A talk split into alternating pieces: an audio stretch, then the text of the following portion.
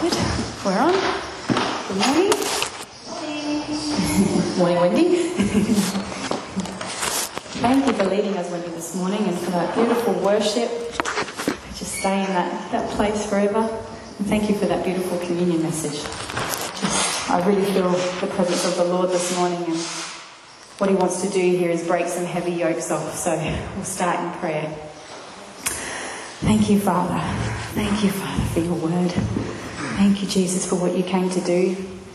And thank you, Holy Spirit, for going forth and opening every eye and heart and ear today.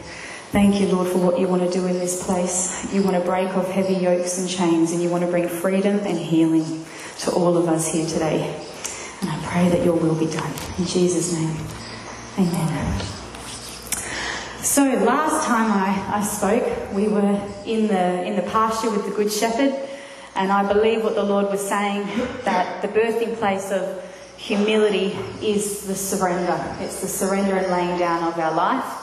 And then it's that dependence on, on Him to lead us through everything we go through in life. And so, what I want to talk about today, I think, is an extension of that humility. And it's a place where God does a beautiful work in us. It's not always something we want to do, but um, so I think we've got to put our seatbelts on for today because we're being led to a place that we don't often like to be in, and that's the wilderness. Or, as Psalm 23 says it, it's the valley of the shadow of death. A place that is truly humbling. And it's not something I originally jumped at the chance to speak on when I felt the Lord saying it's time to share it. I knew for over a year that I'd have to share it at some point, but I wrestled with it. I said, Really, Lord, is now the time? But I thought, no, Lord, you're right. It's probably a place we don't speak about enough. And I know when I was in it, all I was grasping for was someone to tell me what, what's happening to me um, and what the Lord is doing through it. And so I thought, no, Lord, you're right. It's probably best to do it now before the holiday season. So I can bring you all low and then Brent and the Nan can raise you back up just in time for Christmas dinner. Um, no, I might need to be back before then or even after Christmas because there's probably going to be a part two. There's no way I could fit this message into one. But I'm smiling now, but it's a warning smile. So if you feel like, nah, I'm not ready for the valley, there's the door. We'll pretend we never saw each other. Um, but for those brave enough to stay, we'll get into it. So I think that when I thought about wilderness, I thought that, well, there's actually different types of wildernesses we can find ourselves in. You know, we can be in that wilderness of deliberately running from the Lord and what He's calling us to do. That's where Jonah found himself. He found himself in a big predicament because he was running away. But that's not the type of wilderness I want to talk about. I want to talk about the wilderness of suffering and testing. Suffering and testing. And so when we look at the, the word test in the Hebrew, it actually means to try and it means to prove. And so, no, he's not setting you up for failure. He's actually setting you up to prove your faithfulness and to prove your love for him during the midst of this season. And so, his test is actually designed to make us more resolute. It's designed to move us also into a higher spiritual authority. He's like testing you so that you can get to that next level, so you can get to that next step in the plan He has for you. But yes, it is an intense season of pruning and refining.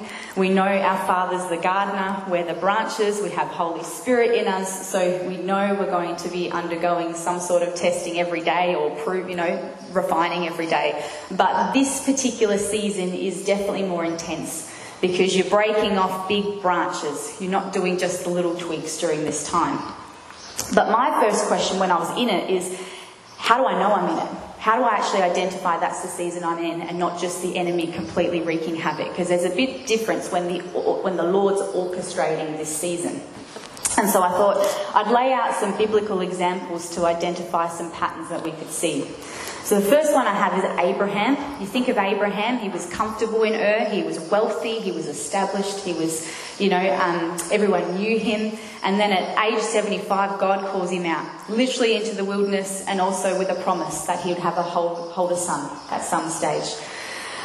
But he went into a wilderness of waiting. You know, it was 25 years, or I've got here 9,125 days. Yeah, that, does that make it easier to stomach? Um, not, yeah, there's a wilderness of waiting for him. Second one I've got is Joseph. We know the dream that was given to him um, of his family bowing down, but then he gets thrown in a pit. Then he's in slavery. Then he's in jail. And then it takes approximately 15 to 20 years to then you know, have that dream fulfilled and have the restoration of his family. The third one is the one we all know about Moses in the wilderness and the children of Israel. They're given that beautiful promise of a land of milk and honey. But then they go on this, what was supposed to be 11 day journey and end up 40 years in the wilderness. And I think we, we hear this one so much, we can miss the real significance of it that, you know, they prolonged their own wilderness. They prolonged it. And not only that, the original generation didn't get to inherit the promise. Their children did, and Joshua and Caleb did, but they didn't get to inherit it. That's a really important thing we've got to take note that we can actually stop our promised land from happening. Fourth one is David. David was anointed by Samuel between the age of 10 and 15, and that was to be future service as king. And then David finds himself on the run, many more times than I think he even thought he would be, you know, getting chased by Saul. He was hiding in caves, having spears thrown at him, getting chased by armies. And then um, he doesn't become king until he's 30 years old. So again, we have another long wait for that promise to be fulfilled.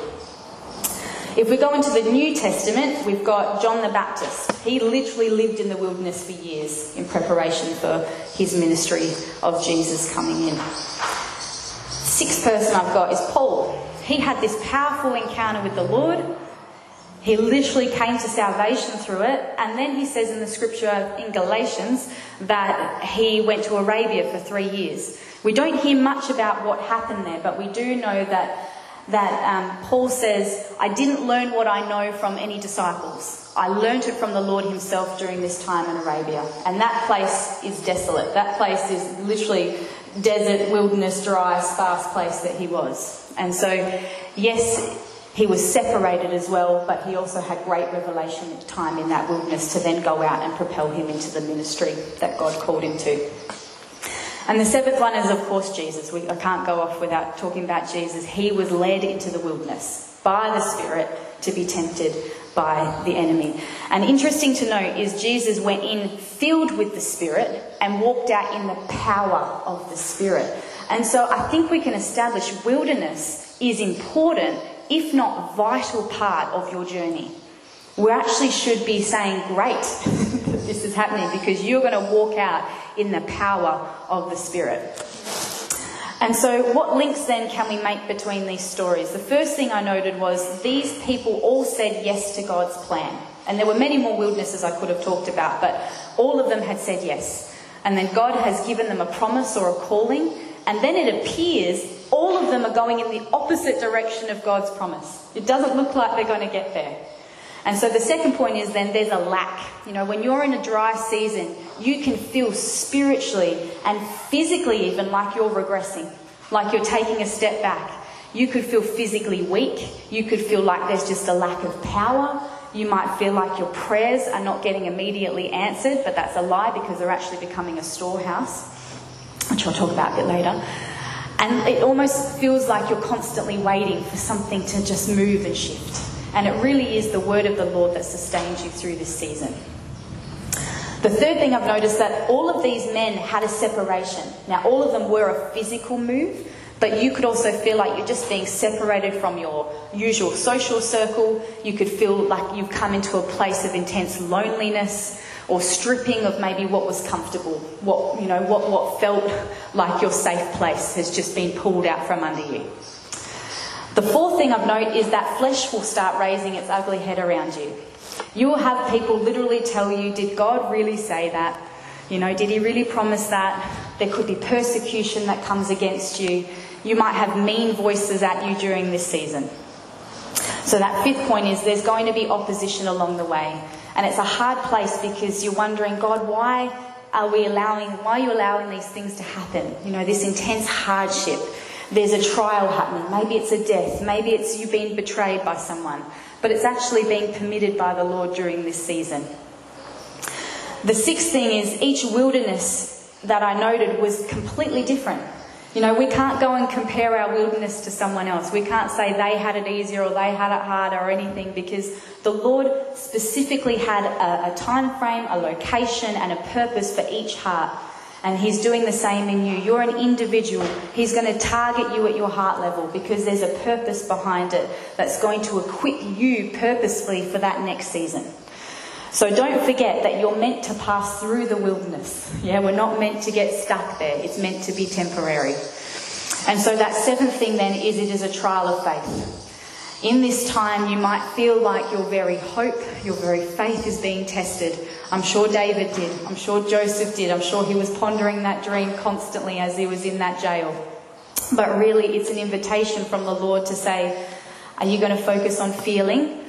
Are you going to look at the people around you and what they might be saying, or the circumstance or the enemy? No, this is an invitation for us to put our faith in the word of the Lord that doesn't fail to get to that triumph that Brenton was speaking about on the other side. And so I'm not sure if that resonated. Maybe that's a past season you've been in. Maybe that's a season you're in right now. Maybe you know someone going through it at the moment. I know all of this certainly resonates for me. But I'm not going to be the focus of today. I want to look at someone else's wilderness season that the Lord constantly brought me back to when I was going through that rough time.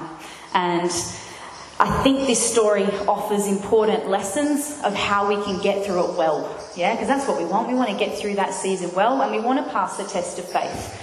And so, where many might want to breeze over its pages, we're going to head, for, head first into the book of Job. I, put, I picked this book because it's it's raw, it's real, it covers many common trials that we face in the wilderness of suffering.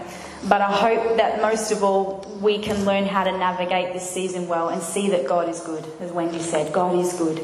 And that we can come out, as it says in the songs, who is this leaning on her beloved coming up out of the wilderness? You know, we want to be leaning on our beloved. But let's get started. If you want to look at your phones, you can on the book of Job. Um, hopefully, you've all read a bit of it. I'm only going to breeze around on uh, uh, introducing who Job is. But Job was wealthy, he was a man from the east. Um, it's described as being, as being blameless, as upright, a man who feared God and shunned evil. If you read a bit later on in this book, um, we have Job defending his righteousness. You know, he was saying, I'm the kind of man that would assist the poor in need. I help those without hope. You know, I cause the widow's hearts to sing for joy, he says. And he even makes the point that he never once looked at a woman with lust because he knew what an abomination that was to the Lord. And he had one wife. And so I think this proves his character. You know, Job was a man of outstanding character and dedication to the Lord. If it comes to his family life, he had 10 sons and daughters. He was the kind of man that said, you know, if they go feasting in their houses, I don't even want them to speak a word against the Lord in their heart, let alone even them saying something. So I'm going to um, sacrifice an animal for each and every one of my, my children so that their, their sins are covered. And so that's what I'm saying. This is the kind of man Job is. And so Satan then presents to God after roaming to and from the earth. And I find this so interesting because it says in the scripture, the Lord asks. The Lord asks. Not Satan. Satan doesn't go, Can I get to Job? The Lord actually says, Have you considered my servant Job?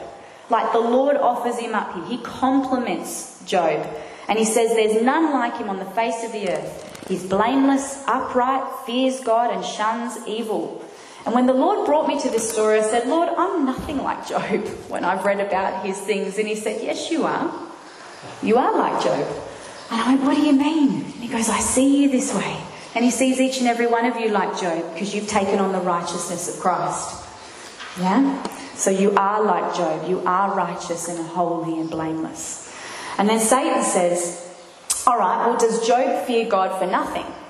You know, Satan says, You've made a hedge around him. You've put a hedge around his household and everything that he has. You've literally blessed the work of his hands and all of his possessions.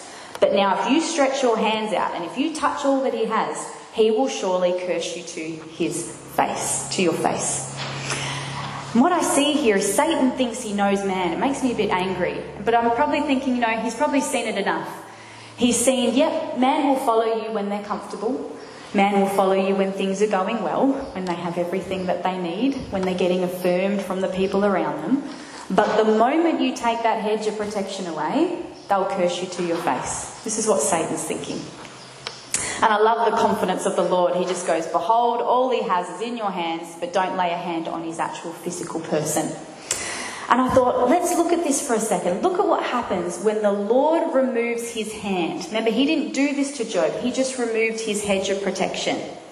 And this is a, a lesson for us. If we have all of our children, if we, if we have blessings coming in our life, it means you have a hedge of protection around you. It means the Lord is with you. It means He's there. But look how ruthless the enemy is if the Lord fully took that hand of, of, of, of protection away. Because what happens is Satan kills Job's servants, his workers, all his flocks, all his sheep, every single camel, and all ten of his children in one day. That is how ruthless the enemy could be. The man lost his business, he lost his wealth, he lost his future security. He lost everything he knew. He lost his source of joy. He lost all his ten children. And I'm guessing his friends. I'm sure a lot of those people that he lost were his friends in one day. And I thought, Lord, this is, this is suffering and testing. What do we learn from this? And so I've got a few things that I want to share. So the first thing I thought was, in the season of suffering, it is entirely appropriate and necessary to grieve. That's the first thing I see here. It is actually healthy to mourn loss. Whatever loss that might be for yourself. It could have been financial, it could have been a house, could have been a business, could have been an illness, could have been a person, maybe just a relationship breakdown. You know, there's grief in this place that needs a place to go. And I think a marker for this season is the Lord will give you the gift of tears. It might not seem like a gift, but it truly is. You know, Jesus in Isaiah 53 says, I'm a man of sorrow. I'm acquainted with grief. He truly understands the depth of sorrow of a human heart. Jesus wept. He knew Lazarus was going to be resurrected, and yet in that moment, he could fully understand the pain that those that family was going through. But there's meant to be a, a divine exchange, as it says in Isaiah 61. He says, but, but hold on to me because I have the oil of joy for mourning. I have the beauty for your ashes. I have a garment of praise for the spirit of heaviness. And so, what I see here is in this season, we are actually meant to release to the Lord all of these emotions and this grief and this pain so that we can then inherit the fullness of the freedom that He's paid for. Yeah, it's a vital lesson in relationship that he wants to bring you into, into a deeper level in this time. And we see that with David. All that sorrow, all that frustration. He said, Lord, here you have it in the Psalms constantly. I know you. I know you. This is too big for me. You've got to have it. You need to take this because you're the only one who can fix it. And the story of Job offers us this too that there is a healthy and there is an unhealthy way to grieve. Because uh, Job at first, he, he tears his robe, he shaves his head, and this is amazing when I read this the first time. And he worshipped the Lord at that moment, and then he lost 10 children. Yes, he grieved, but and he worshipped the Lord. Both can be done at the same time.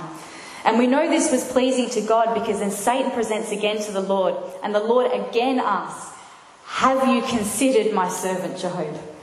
None like him on the face of the earth. Blameless, upright, fears God, shuns evil, and still he holds fast to his integrity. The word integrity is his moral, it's, it's his compass of right and wrong. And although you incited me against him to destroy him without cause, which means the Lord saying, This was done in vain, this was done for nothing, this was done against Job undeservedly. And so even the Lord makes a point that this isn't punishment for Job. And Satan replies, All right, Skin for skin, then.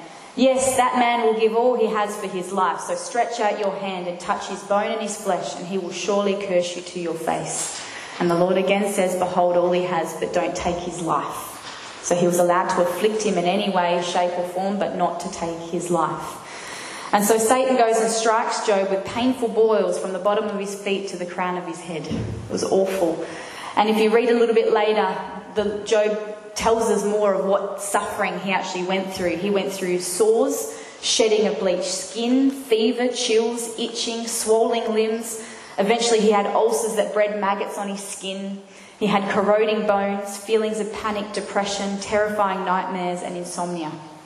Like an insufferable time this man went through. Like, I don't know, men, if you can imagine it, it's even worse than the man flu. Like, way worse. I know that's hard to believe. But after the boils, his wife turns to him. You know, he's going through this insufferable time, and his wife says, Do you still hold fast to your integrity? Curse God and die. from his wife. I mean, we see why Satan left her, yeah? Like, no, there's actually what I want to bring us into. There's a second thing we can learn from the wife. We can actually recognize in her that there's an unhealthy way to grieve. You see, what she's come to is she's angry. She's got bitter. She's got frustrated.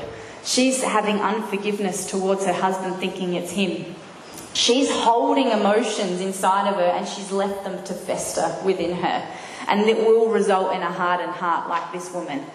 You know, the words she speaks, though, don't they sound very familiar? Where did we just hear curse God and die? We heard it from Satan. Satan says that's what Job would do. So whose ear is he in? He's in the wife's ear right now and saying, whispering, oh, it's Job's fault. Whispering, curse God, it's his fault. You know, she's, she's listening to the wrong voice during this season. Now be aware that she's hurting too. I mean, she's also lost 10 children. She's also lost everything that she knew to be stable and financially in her house. But we have two very different reactions between the husband and the wife. And so, what I felt when sitting with the Lord that He wanted to share was with us is that there can be a residue response that if you've been in a season previously and this is bringing up emotions for you, maybe a person or something you went through, if there's any painful emotions this is bringing, that's a residue response from that time. And it's actually an invitation from the Lord to say, I want to heal that. I really felt that on the Lord. He wants to break off some heavy yokes, and that will need, require us to sit with Him and give it back to Him because He wants to shed new light on that experience for you. The third point I want to say is that there will be harsh voices we face in the wilderness that are going to be contrary to God's. And if you read a little bit later in Job, his friends come into the picture and they are just hitting Job over and over again with condemnation and shame and saying, This is punishment, you know, this is a, a deep sin that you're not admitting to. And Job's just like, I have, I have no sin that I feel is, is worthy of this kind of suffering and testing. And I so resonate with Job. I know in June 2021, God gave me two promises. He said that I would hold another son, and He'd also give me an inheritance. He led me to Deuteronomy 11, 11 and He said I'd be crossing over to a land of hills and valleys that drinks rain from heaven. And I thought, I have no idea what that means. um, but I knew, I didn't even think of it being an actual move at that time. I'd, I had a good job at a school I loved. I was good at that job. I could see myself at that school for the rest of my life. I had a new home. I had a great church that I was going to. It was comfortable. Things were comfortable. weren't perfect, but things were comfortable. And then the end of August, Brett comes home and he says, We're moving to South Australia, and that's it. and I realised when I got here, oh no, the Lord really meant what he said. I was moving to a land of hills and valleys that drinks rain from heaven. So he gave me three months' notice, my eviction notice. Um, and so he's been true to his word, and it also has, has held a spiritual significance for me of hills and valleys, highs and lows. Because over the last two years, I have also lost five sons to heaven's side. So he has been true to his word. Oh, I didn't think I'd cry that bit. Anyway, um, three of which I was able to hold in my hands. You know, which is another, oh, sorry, which is another reason I so resonate with Job. I relate to the grief. Sorry. I relate to the, the comments he's had thrown at him. Um, you know, Satan can be so awful. The way that he can be in your ear, saying that, you know, God isn't good because you didn't get what you wanted. Sorry. But I think I think this wilderness season, that there's such a lesson for us that go through a hard time, that there needs to be forgiveness for those people who do say the wrong thing. I don't think we mean it as Christians. We do really try to do our best and say the right thing. But there's sometimes there are insensitive comments and things that can be said to you. But there needs to be forgiveness. And there also needs to be great discernment. And I think that's a gift the Lord's given me during these couple of years. You know, Jesus had to have that discernment in his wilderness. He had to pinpoint when Satan was telling a lie, and he had to discern it with the word. Yeah, and that's what I've had to do in this, this season is go, no, you are right, Lord. You will give me this promise and it will be in your time. And I think um, it's, a, it's an opportunity for us to also minister to people who are going through their wilderness season. And that's what it's been for me. I know that there were three ladies in particular when I'd lost one of my children. They just wrapped their arms around me. Best hug I've ever had. And they just petitioned the Lord. They just believed the promise He'd given me. And they just petitioned Him and they interceded for me and they stood in the gap, not with their own words or opinions or their feelings, which I think we can sometimes do. And one of those prophetic words was triumph which is probably why I'm crying a little bit today, because that's the word the Lord gave me, that I would have triumph at the end of it.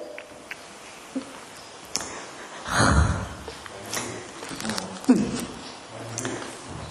And so, the fourth thing that I think this wilderness season offers us is it will uncover, you know, hidden agendas in our heart and any pride that's hiding there, and He'll replace that with humility. And so, um, the wilderness season, it's a real opportunity to show God you're ready for the promise by how well you handle the blow. Might not look like I'm handling it very well. I promise I haven't cried in a long time. um, but you know, God wanted a, a man after his own heart. And David showed such extreme humility for God's anointed vessel. You know, I think about Saul's story of, of chasing after David, and David's literally in that cave with his potential murderer in front of him. And instead of David hurting that person, he just tears a, a, slit off the robe. And he even felt bad about that. He's like, I shouldn't have even touched the Lord's anointed. He had such a, a reverence for, for God's spirit, for God's anointing. And so God needed to be sure that David was going to be ready to be king, that he was going to be dependent on him for everything, even for his own life and his own welfare, and not go running ahead and trying to do things in his own strength, which I think we can sometimes do in the wilderness, just trying to fix it. You know, and Job himself, he experienced a humbling too. You know, you read his responses to his friends. He was so adamant during that season. He's like, No, I'm good and I'm perfect. There's no sin worthy of this suffering. And the Lord should not have put me through this trial. but the problem was, Job knew he was righteous, and that almost made him terribly self righteous. There was still an element of pride hiding in his heart. It was the sin he couldn't see. And so the fact he gave himself credit for those righteous deeds and not to God was evidence that God had to do something about that. God had to get that out of him. And you know, God's prolific speech in return, it's just staggering. God revealed so much about himself in that speech back to Job. He says, Job, yes, you may have built this amazing earthly empire. You may have helped the widows and helped the poor, but I've built the universe. He was lifting Job's eyes up. He didn't even mention his suffering he was going through. It may have seemed insensitive, but it was actually loving. God was saying, I need to, you to pull your eyes above this. I need you to come and see from my perspective, from my um, unlimited knowledge and understanding and wisdom that I hold everything together and everything operates by my hand. Come and look up here, and then you won't see this in the same way anymore. And Job's response is exactly what God's looking for. He just humbled himself in, in dust and ashes and said, Who am I to subvert knowledge without wisdom? And Job means two things. His name means the persecuted in the Hebrew, and it also means he who returns, he who's repentant. And that's exactly what he does for us in these seasons. God, in this season, is removing pride in hiding so we can fully return to him.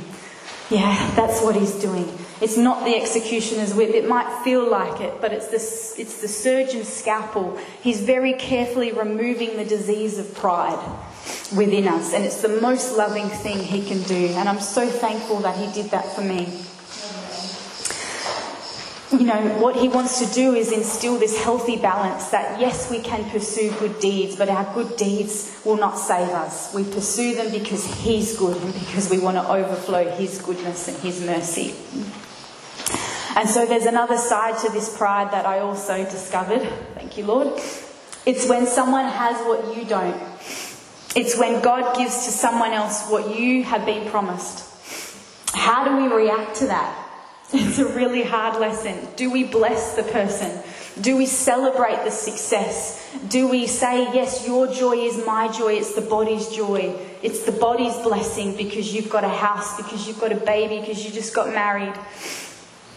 Do we praise and pray when other people are blessed and prospering and we've got the arrows coming at us from the enemy? And I had this. It was the last loss in February of this year. And I was at BSF, I'd taken a couple of weeks off, and I thought, all right, time to go back. And when I came back, I knew I'd be coming into a women's ministry with children and things like that. But as I was sitting in the group, there were two pregnant ladies and lots of kids around me. And one of the ladies was about to go on maternity leave, so she wasn't going to be back for a while. And right at the end of our study, the Lord said, I want you to go and pray for that woman. And I'm like, Lord, I'm grieving. like, I'm so sad. What do I possibly have to offer to that woman? And he said, I want you to pray for that woman the way you would pray for your own baby. And I said, okay, Lord. So I prayed for that lady and I felt the Spirit move on her.